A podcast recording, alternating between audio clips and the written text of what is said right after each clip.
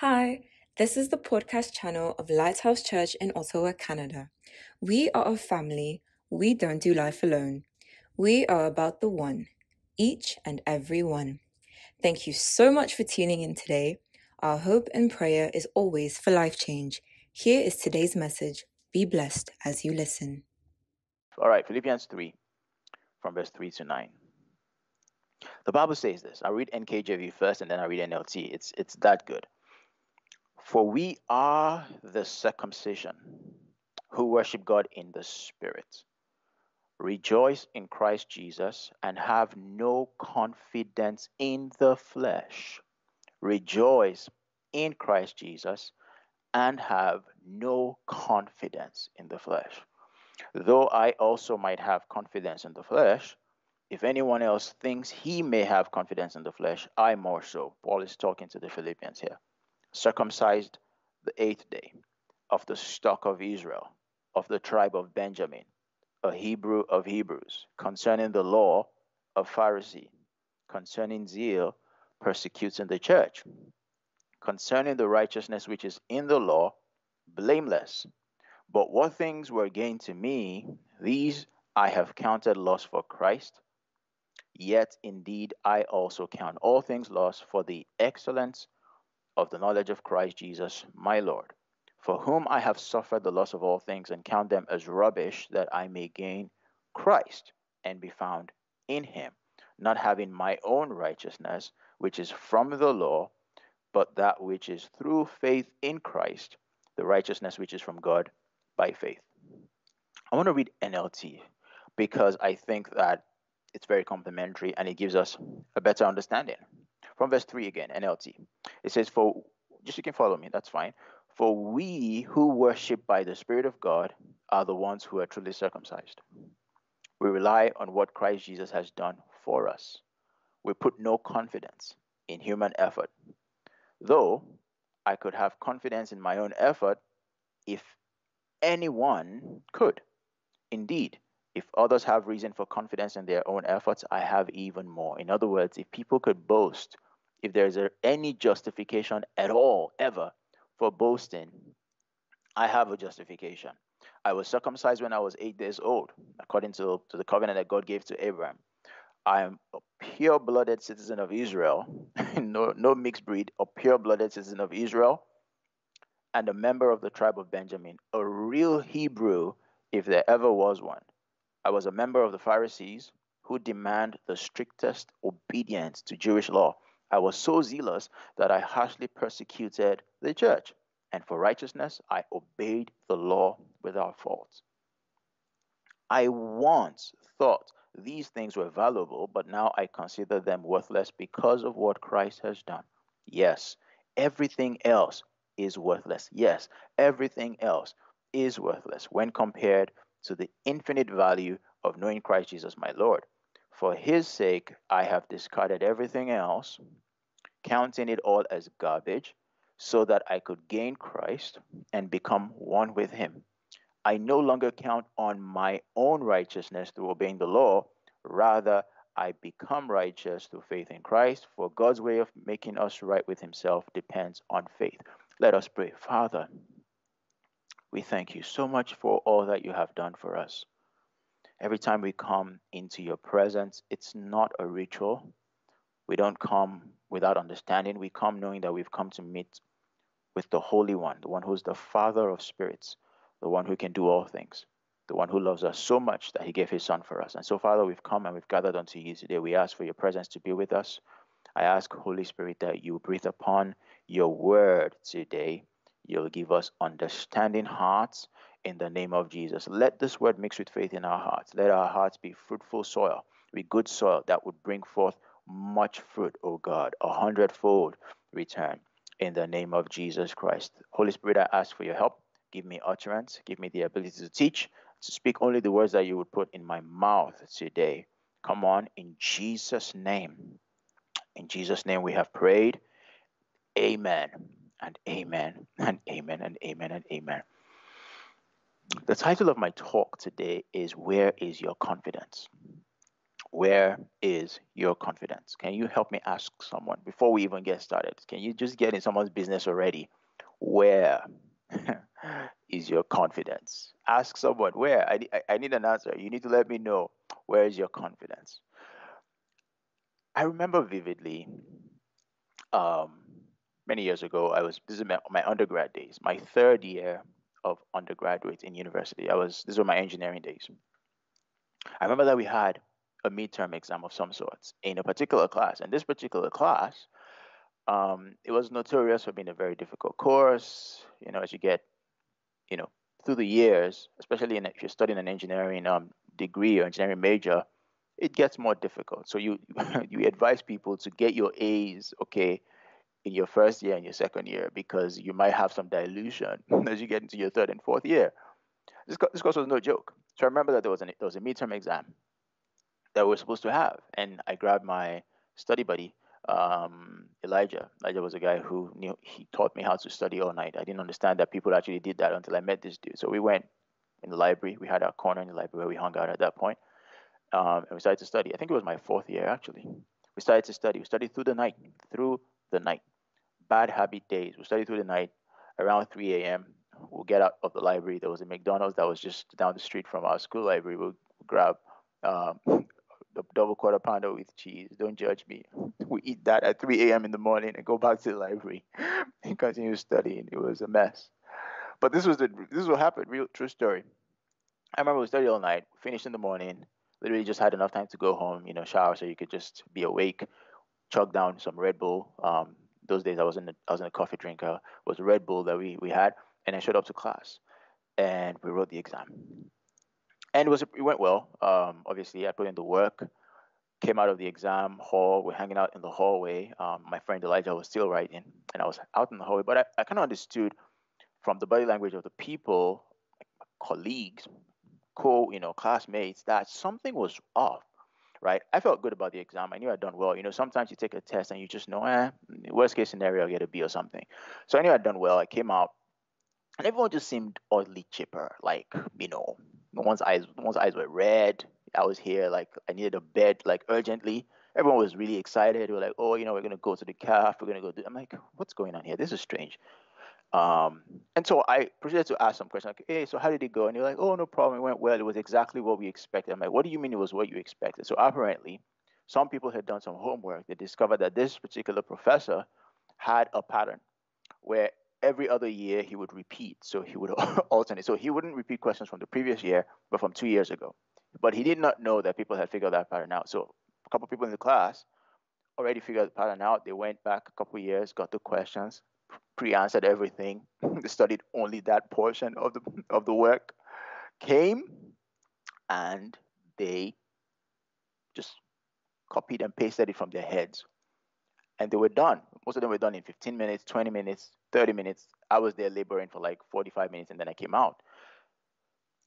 And I was so angry.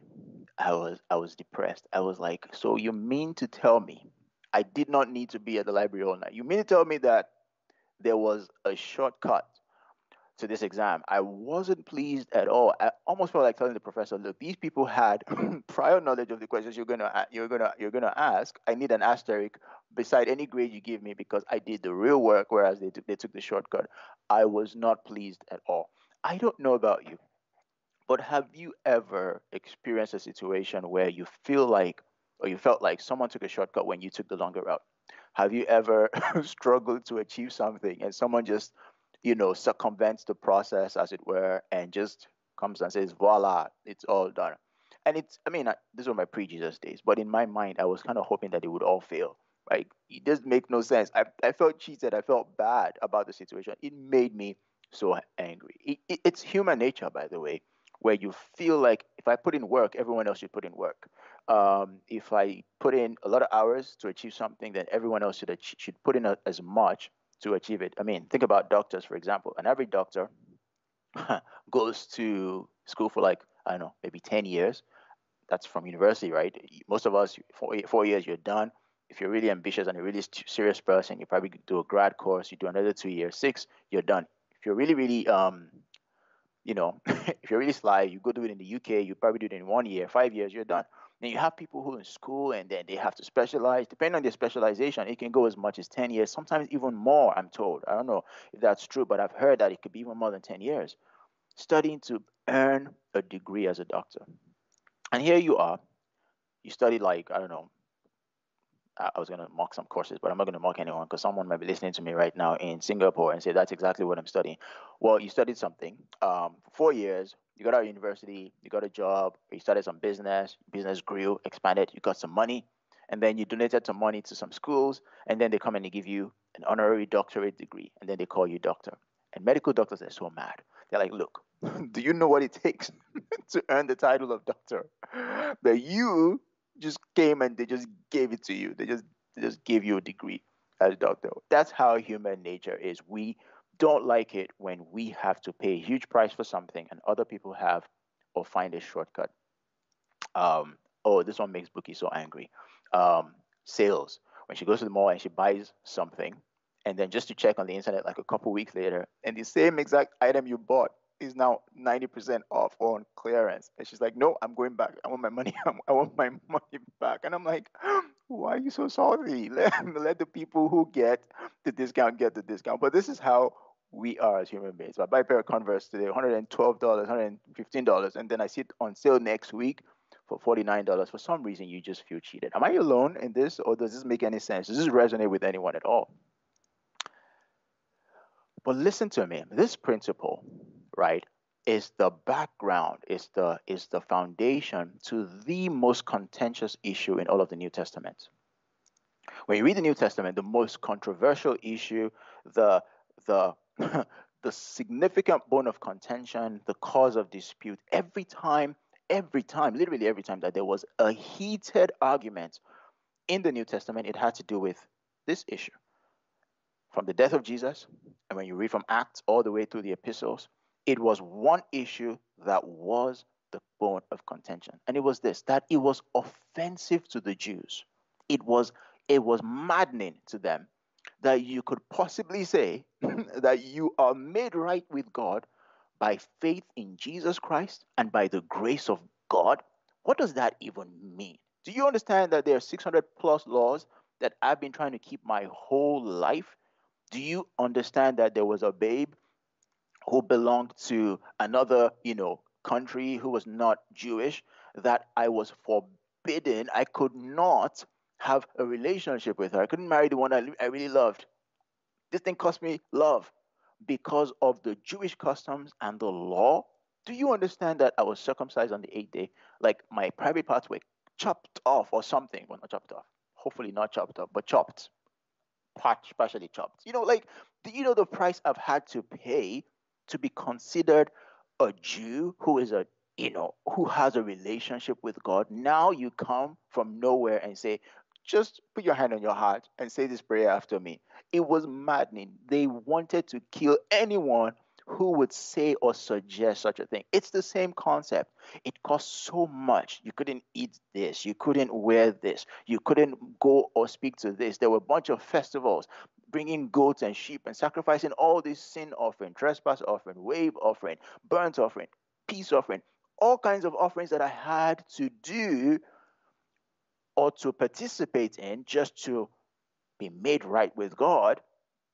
And you're telling me, not to talk about the Ten Commandments, you know, and all the other commandments as well. You're telling me now that you Gentiles are just going to show up and say, by faith, I pledge allegiance to the cross of Jesus Christ, and it's okay. No, they could not understand that. It made them so upset. In other words, they were thinking, where was this grace all along?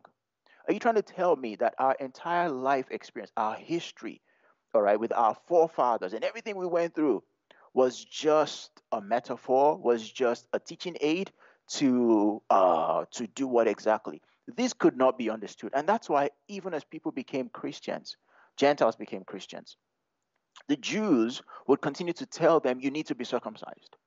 Continue to tell them, well, you need to keep the law of Moses. And this was the most contentious issue in all of the New Testament, was Paul and, and the likes went about telling people, no, absolutely not, you don't have to do that.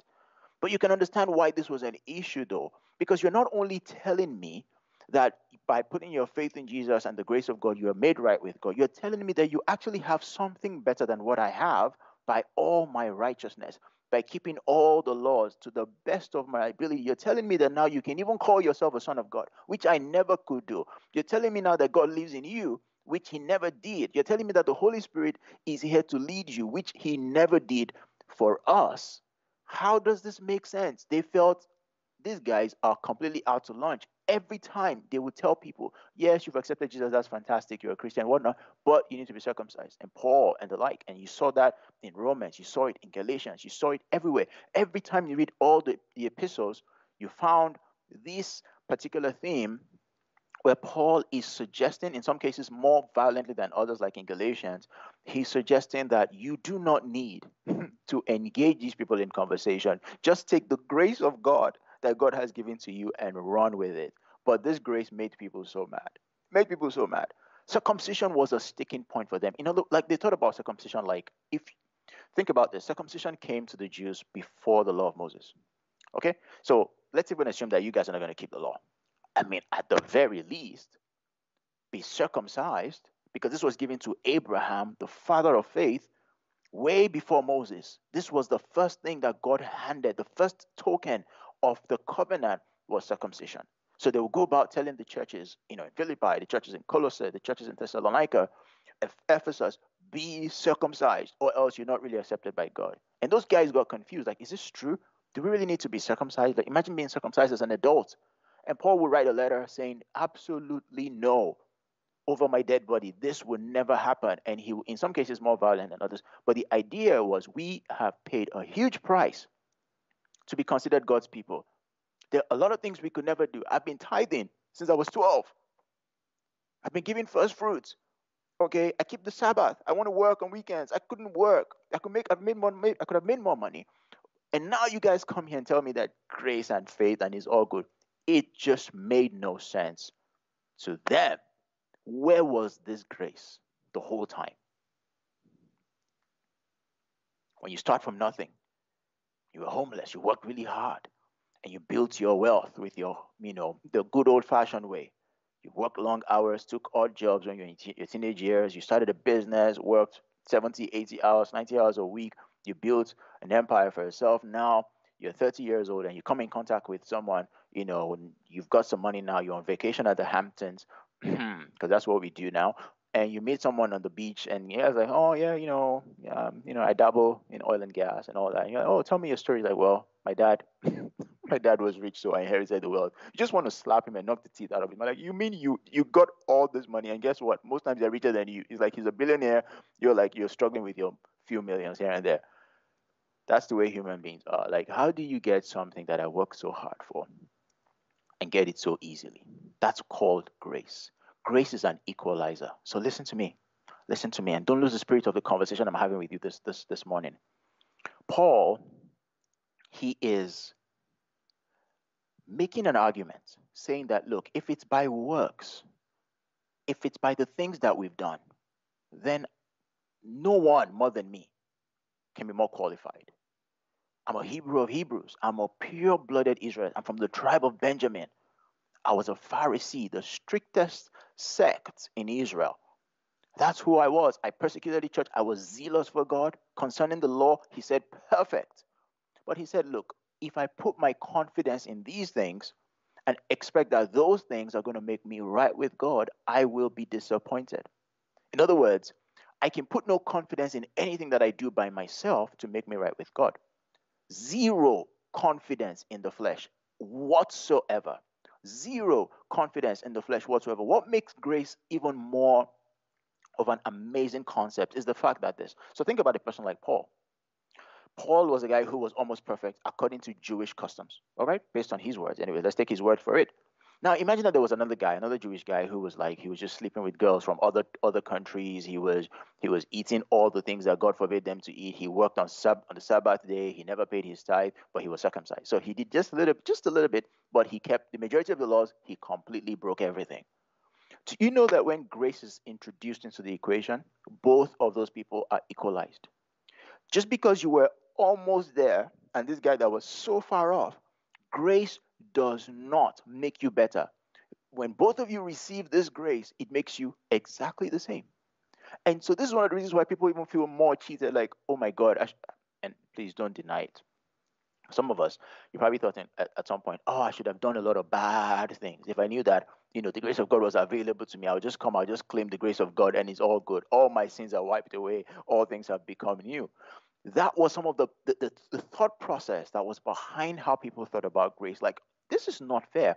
There is nothing fair about grace. Aren't you glad that there's nothing fair about grace? Okay, because if it was fair, you and I would not even have any standing to begin with. No standing whatsoever.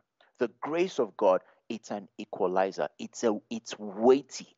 It has substance. It has value. It has so much value that it will take someone that had zero and someone that had 100 and it will make you the same. That's why God, whenever God wants to use a person, he doesn't look for the best people. Have you realized that about God? Why? Because he knows that all I need to introduce into the equation is grace. You can be the most incompetent person ever, like Moses, the most incompetent. Nothing about Moses said leader. Think about it. Zero. There was nothing about Moses that said leader. He wasn't charismatic. He wasn't hiding. He wasn't particularly brave.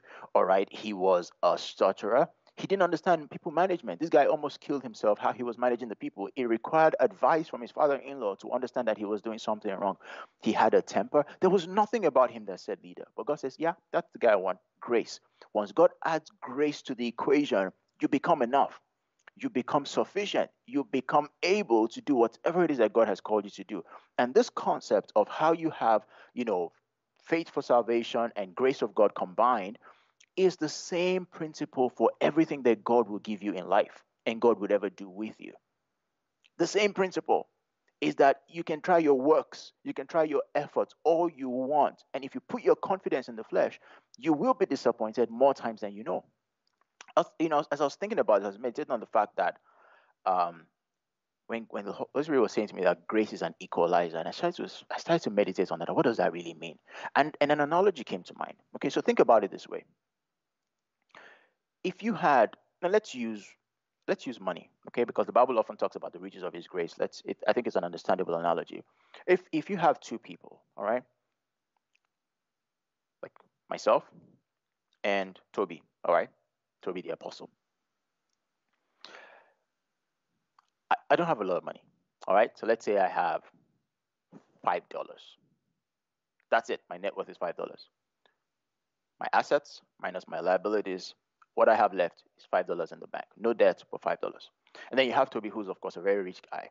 He has like, I don't know, let's call it five million net worth. All right.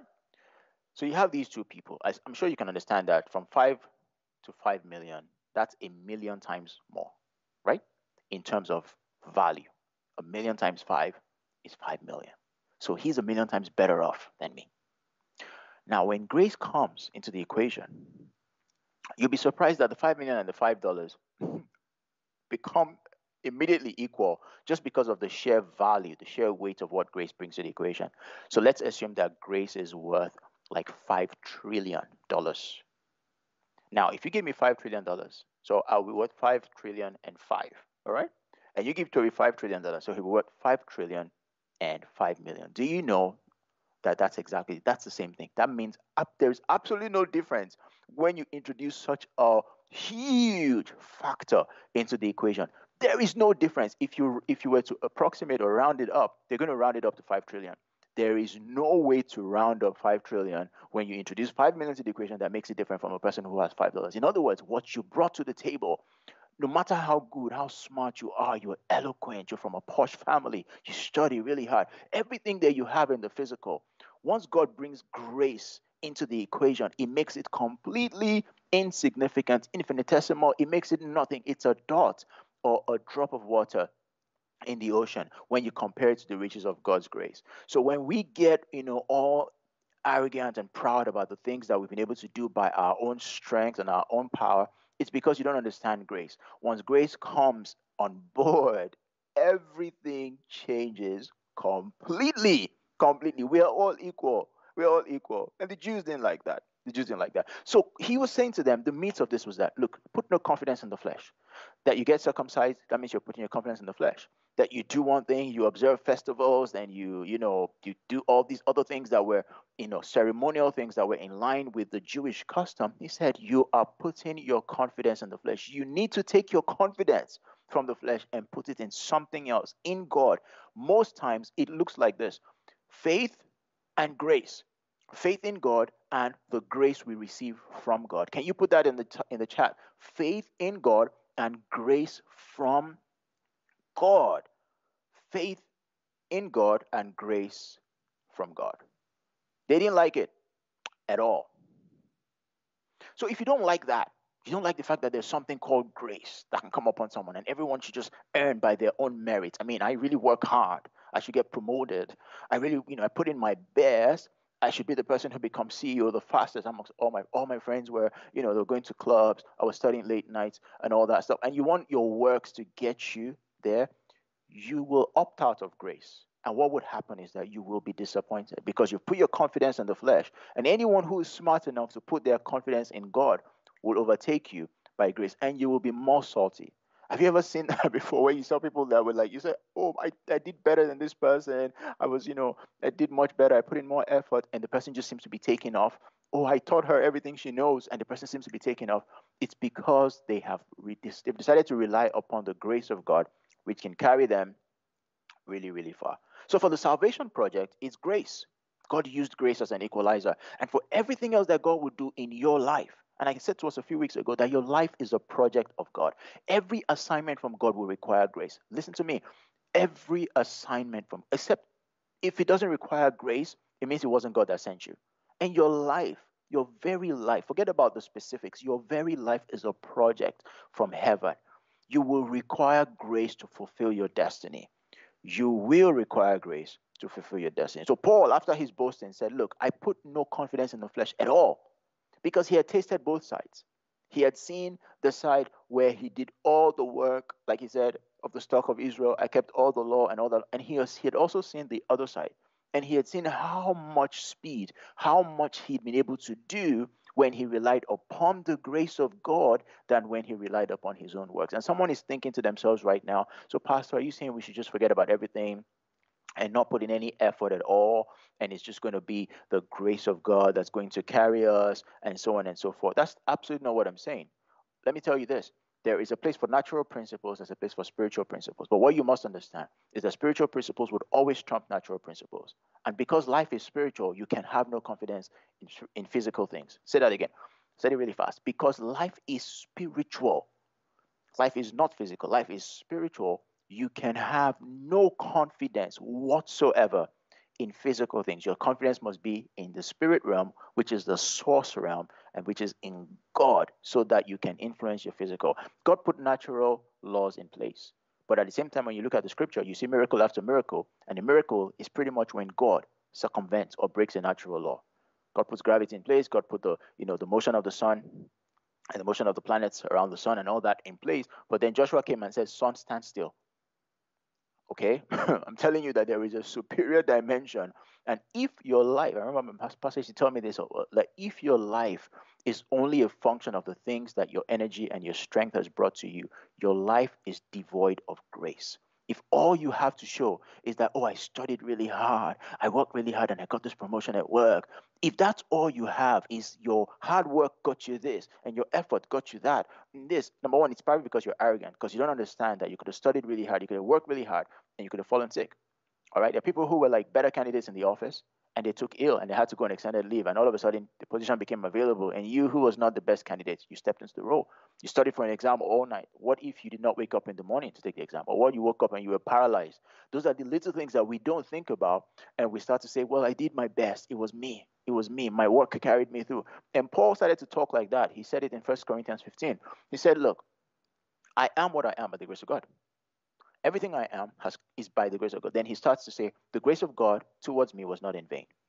1 Corinthians 15 and verse 10, I believe. He says, Because I labored. So that's the work. That's your effort. I labored more than all the other apostles. But then he says, Nevertheless, not I, but the grace of God in me. So think about it. I am what I am by the grace of God. I labored, eh, but not me, the grace of God. So it's more grace than labor, is what I'm trying to tell you. It's more grace than labor. As a matter of fact, when you labor with the right understanding, with your confidence in God, grace is multiplied to you with the right understanding. With the right understanding. With the right understanding. I labored more than they all, but not I, but the grace of God. There are people who would study more than you studied, but would not understand half as much as you understand. I hope you know that. How do you take credit for that? How do you take credit for that? That there are people who are smarter than you, but are not where you are today. There are people who, you know, put in more work than you've ever done, but haven't had the opportunities that you've had. How do you take credit for that? How do you take credit for that? So think about your life now. Now I want to stimulate your thoughts a little bit. What are the various areas of your life? Think about your career. Think about your spiritual life, even your walk with God. think about your business or your family, you know, your marriage, you're raising children. All right. Think about your relationships, your family. Think about your health. Think about all the meaningful areas of life. And my question to you is where is your confidence? Where do you put your confidence? Do you put your confidence in God or do you put your confidence in yourself? There are many things we put our confidence in, and as, uh, as I was thinking about this this this sermon for a couple couple weeks, I was thinking about the fact that wow, there's so many things I put my confidence in. And we're going to do an exercise right now in the chat. Okay, so just start to think. What are some of the things that we put our confidence in as people? I'll give you one. Put our confidence in our skills. Okay, put it in the chat. What are some of the things that we put our confidence in in very different areas of our lives? Think about that and put it in the chat. We can go as much as 15 or 20. We put our confidence in skills. That's one I'll give you for one. You think because I have the skills, I have the experience, you know. The Bible says that those that trust in the arm of flesh or trust in chariots and horses. It's a metaphor for your skill, for tools.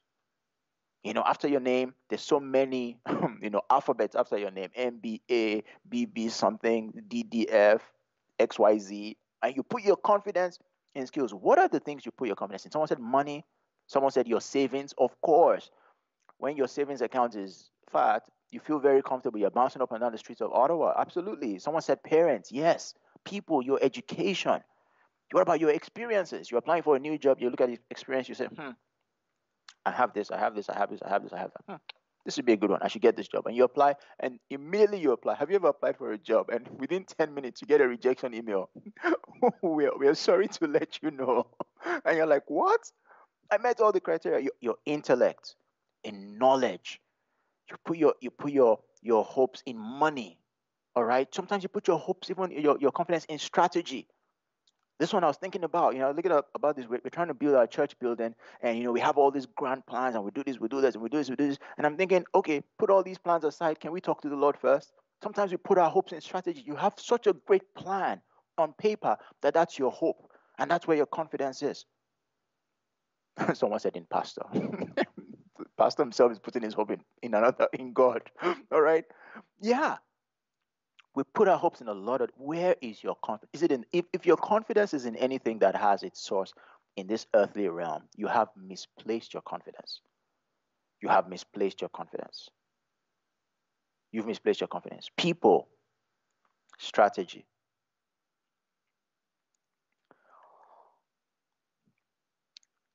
There's something that you are required to do.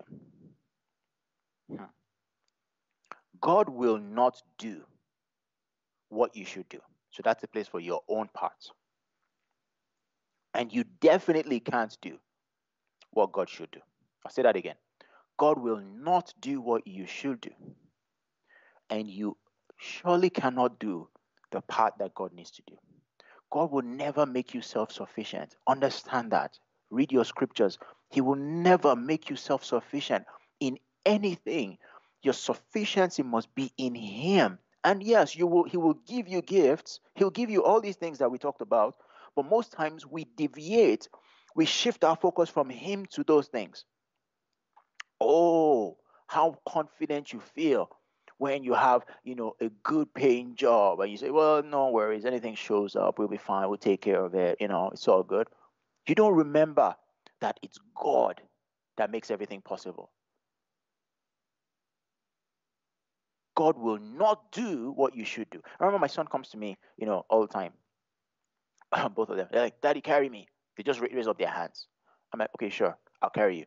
And so when I when I when when when he you know hands raised obviously the sign of surrender, right? You know that. So when I carry him, when I carry him, he can do a lot of things that he naturally can't do by himself. So he can touch the ceiling. All right, his mom doesn't like that at all. Guys, we're playing rough. You know, when I carry him, you know, or when he's on his bike, you know, when we're riding the bike, he can do like all kinds of wheelies and stuff that he naturally can't do by himself.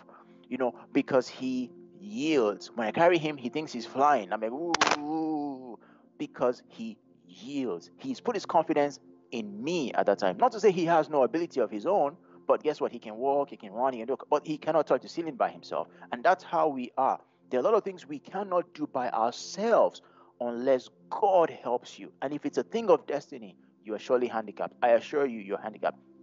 Think about David. I talked about Moses earlier. Think about David. I'll give you a second example in Bible. David, the Bible talks about David. David was better than Moses. David had leadership skills. Yes, he did. He had emotional intelligence. He had a reputation. He was brave. He was a man of courage. He was skilled. The Bible describes him in 1 Samuel 16 and 13 that he was skilled in playing, you know, music. He was a man of, he was handsome. He was good looking. But the Bible doesn't stop there. The end of that, the Bible says that, and the Lord was with him. That's the grace element and the Lord. And that's why when you look at David, as gifted as he was, excuse me, as gifted as he was as a person, right? When you look at David, see how he always surrendered to God. Always acknowledged God. Oh God, in you I put my trust. I will lift up my eyes to the hills. Where comes my help? My help comes from the Lord. He always, even when he had the backing of an office of a king, he would always put his help and his hope in God. Be like David. Excuse me.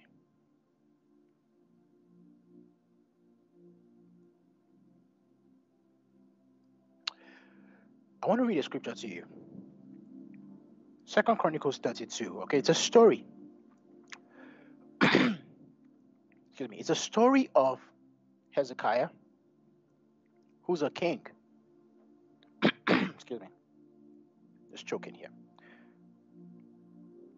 And another king called Sennacherib. Sennacherib is the king of Assyria, all right? Um, and Assyria is just emerging as a superpower. Assyria is is a country that was just gaining strength, right? Um, and this story here is is is is Assyria, led by Sennacherib, had conquered a bunch of different nations. They had, they had, um, thank you. you, you are wild.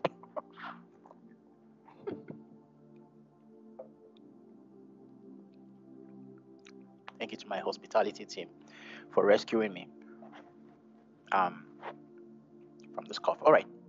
I was saying, Assyria stay with me, was a nation that had conquered a bunch of different people. They were brutal, very brutal, these guys. They were they were terrible. And in Second Chronicles 32, Assyria, led by Sennacherib the king, comes up against Hezekiah. Hezekiah is the king of Judah. And he starts to make boasts against Hezekiah. He starts to threaten the entire nation. By the way, there is a track record of how terrible Sennacherib is. I mean, and how he'd conquered a bunch of nations and the kind of evil, all right, and atrocious acts that they had done had they decimated entire nations. So he had a track record.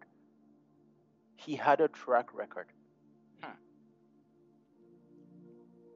And so they come against Judah. And Hezekiah is fearful. And that's the context here. So I'll read to you a few verses. Second Chronicles 32, I'll read verse 1 first, then I'll jump to verse 7 and 8. Excuse me. The Bible says, after these deeds of faithfulness, it's talking about the faithfulness of Hezekiah, because he was a good king. Sennacherib, the king of Assyria, came and entered Judah. He encamped against the fortified cities, thinking to win them over to himself. That's verse 1. Verse 7 Hezekiah is responding to his people because they are fear, they're, they're scared, they're fearful now. He said, Be strong and courageous. Do not be afraid nor dismayed before the king of Assyria, nor before all the multitude that is with him. Um, Sennacherib came with an army of about 200,000 people, an army of about 200,000 individuals against Judah, against Jerusalem. All right. And he says, Do not be dismayed. All right. By the multitude that are with him. For there are more with us than with him. He says, With him is the arm of flesh. With him, remember this, is an arm of flesh. But with us is the Lord our God to help us and to fight our battles. Think about someone who puts his confidence in God. With him is the arm of flesh. With us is the Lord our God to help us and to fight our battles. And the people were strengthened by the words of Hezekiah, king of Judah. I jump to verse 10. This is Sennacherib now. He says, Thus says Sennacherib, the king of Assyria, in what do you trust that you remain under siege in Jerusalem? Does not Hezekiah persuade you to give yourselves over to die by famine and by thirst, saying, The Lord our God will deliver us from the hand of the king of Assyria? He's mocking them, saying, What do you put your hopes in? Do you not know what I and my father have done? This is verse 13 now. To all the peoples of other lands. In other words, let me show you my resume. Let me tell you the things that we've done where the gods of the nations of those lands in any way were able to deliver them out of my hand. Who was there among all the gods of those nations that my father utterly destroyed? In other words, he's telling them, telling him, look, we've done so much damage. Have you not heard about us? All these nations had gods too. So if you're putting your hopes in God, you're about to be disappointed. He says, Now therefore, do not let Hezekiah deceive you or persuade you like this and do not believe him. For no God, listen, no God of any nation or kingdom was able to deliver his people from my hand or the hand of my fathers. How much less will your God deliver you from my hand? Can you imagine such a statement? That was verse, verse 13 to 15. I read 20 and 21.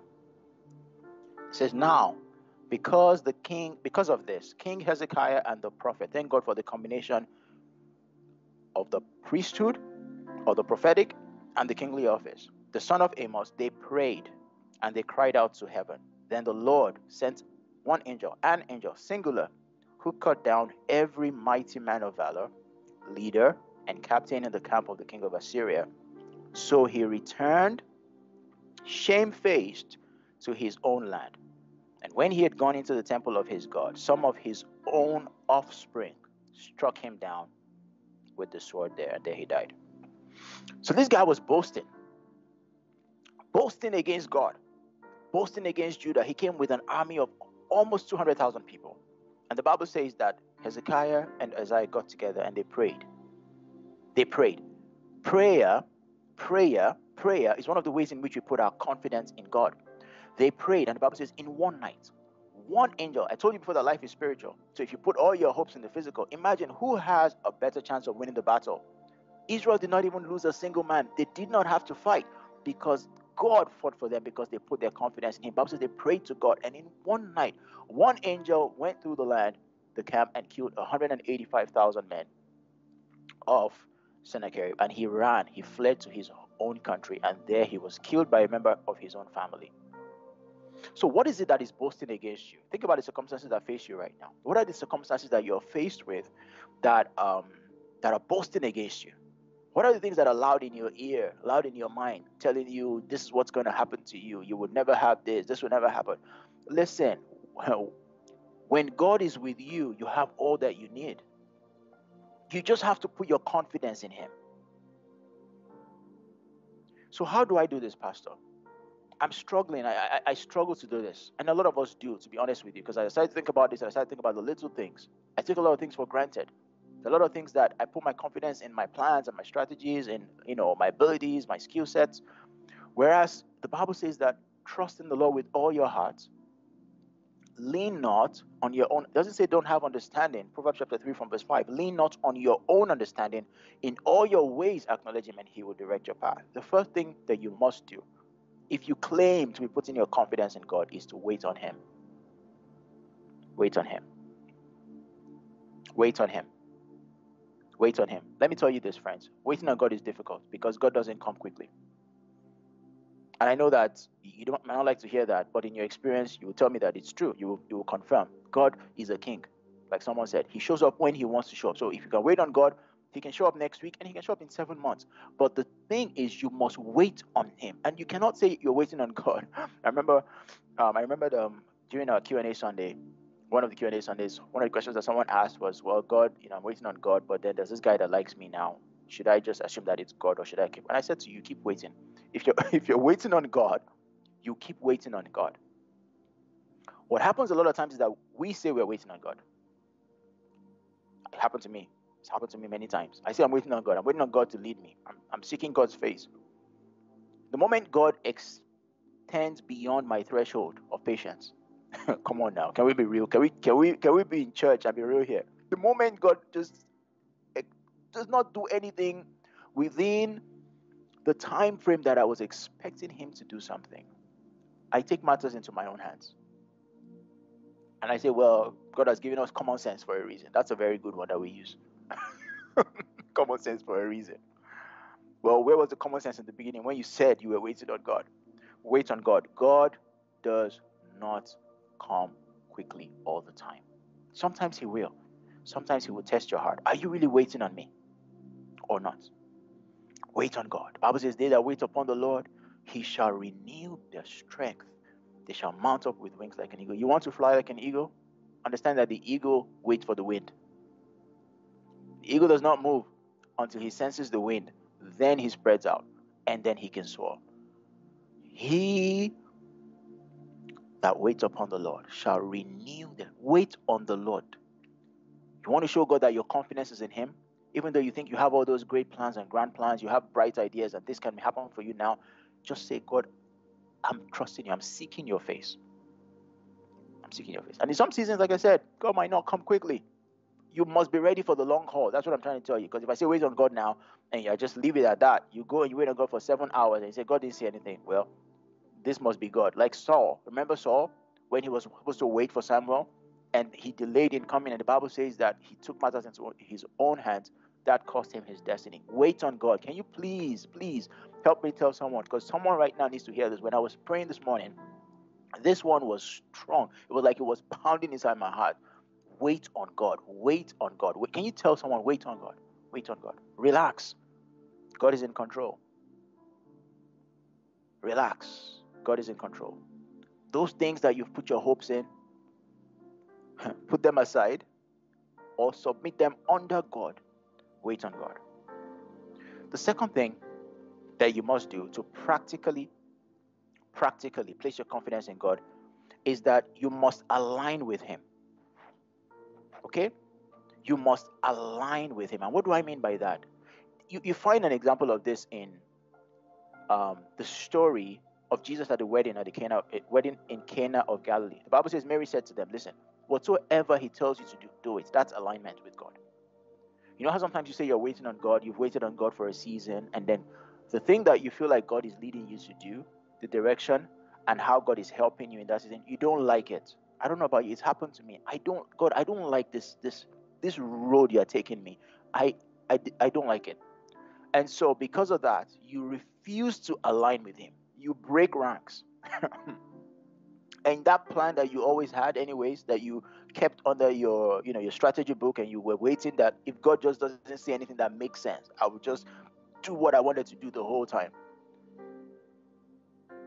You break ranks with god but you must align with him. Whatever he tells you to do do it.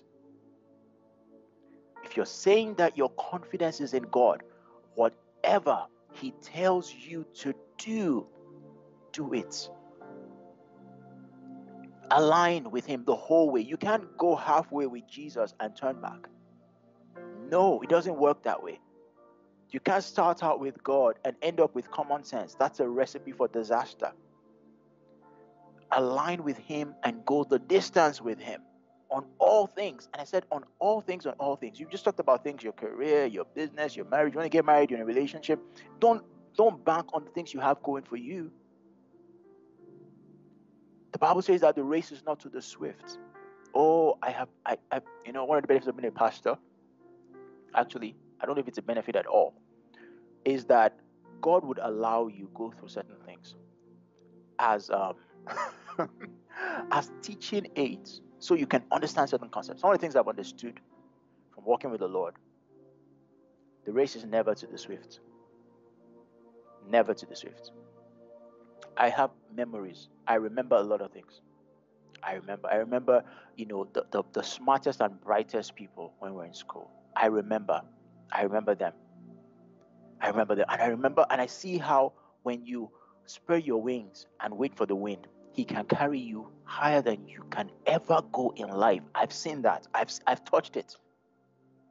I know. I remember. You know, when we were getting out of high school, um, um, back in the day, I don't know in Nigeria. Anyways, um, was a book that we passed around the school. Our graduating class. Then you know, people wrote. I don't know. I don't remember what we call that book. You know, the most um the most likely to succeed. You know, you put a name of person, you know, a page for each person, and there were about 10 or so questions where you had to put someone's name from the graduating class, uh, the most handsome, the most likely to get married, you know, after right after university. You know, all this kind of crazy stuff that kids used to do back then. I remember the you know the most beautiful girl. I remember just a couple weeks ago there was this girl who like she was like the, the finest girl in our school back then in high school. Like she came to school and everyone broke up with their girlfriends and started chasing her. It was like that, right? We're young, we're like high school, right? And this was still the final. I spoke to her a couple weeks ago, and she's not married. And I was like, how do you how do you reconcile those things together? It makes no sense to me. Right? So there are things that you think that would give you confidence. Like, don't worry, I've got this, God. I assure you, the horse is prepared for the day of battle, but victory is the Lord's. And I've seen unlikely circumstances turn out well because of the hand of God. I remember growing up, I've told you guys the story a lot of times. My parents, my dad was a professional, worked with a multinational company, did very well, became a CEO, country general manager for, for the company. But he traveled a lot for work when we were growing up. A lot. Like my dad would be gone. My dad had like got a new passport every seven to eight months because he was gone. Europe, Asia, Middle East. It was everywhere, all over Africa. Um, at a particular time, for a period of two and a half years, almost three years, my dad worked in a different country. And my and my dad, my parents had five boys. So here you are, you have my mom with five boys most of the time, having to raise them. All right. Whenever my dad was around, he was a my dad was a very absent presence. I don't know how to explain it. he wasn't at home, but he he was present. You know, you could feel like uh, my mom mentioned his name. I said, "I will speak to your dad about this issue." We just started to bribe her. We started to beg, right? Um, and my mom also was a professional. She became CEO of a company, worked for the you know largest insurance company in Africa um, at the time. I don't know if they still are. She she was a professional, and she had two businesses. She had a curtain business, and she had a hair salon. She so my parents were very busy and very accomplished people, and she had to raise five boys. Most of the time, my dad wasn't around. Now, that is a recipe for disaster. But I remember vividly my mom's confidence, even though she did not spare the rod, hallelujah, her confidence was not in anything else that they were doing. At night, she would come and she would lay her hands on your head and blast tongues over you for hours. And I'm not kidding. If you see any of my brothers, ask them. I mean, for hours at night, 3 a.m. in the morning. She will speak tongues, prophesy over you. You will not be wayward. You will serve the Lord. You will know Jesus, blah, blah, blah oh my God, I used to be so angry. I'm like, I was just having a good dream. Now it has become a nightmare. like prayers over us. I want to tell you that there were hundred and one ways that my life could have gone terribly bad. I mean, there were times when I tried myself to go in the other direction. The invisible hand of God would always steer me back. There are times when I fell off, but God would never allow me fall too far off. He would always pick me up it worked. It worked because the confidence was not in any strategies, it was just in God. And sometimes we feel like we only do that when we're in, in helpless situations, when we are hopeless, when you know that the issue before you is too much. Then we say, Oh God, my confidence is in you. But what about the times when you think you have the answer? And you do not bother to consult with God because you think you know. That's for someone. Sometimes It's not about the things you don't know how to do. It's in everything. Put the trust in God. Put your trust in God. Align with Him. Number three, pray about everything. One of the ways you know that you're putting your confidence in God is that you pray. A lot of times you don't pray about certain things. So, for example, um, someone was talking about your savings account being um, something we put our trust in. So, yeah, if something comes up, you don't even bother to pray anymore. God provide because you know that you have provision. You just take care of it you say, yeah, no. You don't even bother to thank God that there was money in the savings account. Those little things as little acts of dishonor to God. We're taking God for granted. We're taking Him for granted. Pray about everything. Whether you have a plan or you don't have a plan, whether you know what to do or you don't know what to do, just ask God, I commit it before you. I place this into your hands, oh God. I place my family before you. I place my children before you. I place my career before you. I don't know what I don't know, but you know everything. That grace, which is weighty, which is heavy, place it upon my life. And when grace gets involved, you will go farther than you can ever imagine, beyond your wildest expectations, because it's not you. Just like my son, when I carry him up and he's touching the ceiling, it's not him. He knows it's not him. You should know that it's not you as well. Pray about everything. And lastly, give thanks for all things. This one I've been trying to practice all week. I started trying to remember all the little things that I forgot to say thank you to God for. For everything, give thanks. That's a way that you are practically showing that your confidence was in Him. That I know that this came. I know that I think that my network brought me this blessing, but no, it was you. It was you. If I didn't have favor with the people, you, this could never have happened. Think about the little things and give Him thanks for it. Give Him thanks. The things that you've despised, give Him thanks for it. Sometimes God gives you things in seed format. Seed format. It's how you nourish, and one of the ways you you you, you nourish the seed that God gives you is by th- watering it with thanksgiving, thanking Him for the little things, and it becomes a big thing in your hands. In your hand, thank Him for all things, and for all of us right now, really, where we need to go today, just bow your heads and just start to thank the Lord for the little things in your life that you have looked over. The things that you've put your confidence in yourself. You didn't even bother to thank Him for that job. Or you only thanked Him once, even though you prayed for seven months, and then you only gave thanks for one day. No, no, no. Remember, count your blessings, name them one by one. Thank you for this. Thank you for that. Thank you for my relationship. Thank you for my children. Thank you, a blessing from God. Thank you for my career. Thank you for how you can you just focus on the Lord and just say, Thank you, Jesus. Thank Him today. Thank Him today. Thank Him today. It's personal now between you and God. Thanks again for listening. To hear more messages like this one, make sure you subscribe to our podcast channel. If you want to be a blessing to others, share the message. To stay connected, download our app and follow us on Instagram at Lighthouse Church Ottawa. We love you.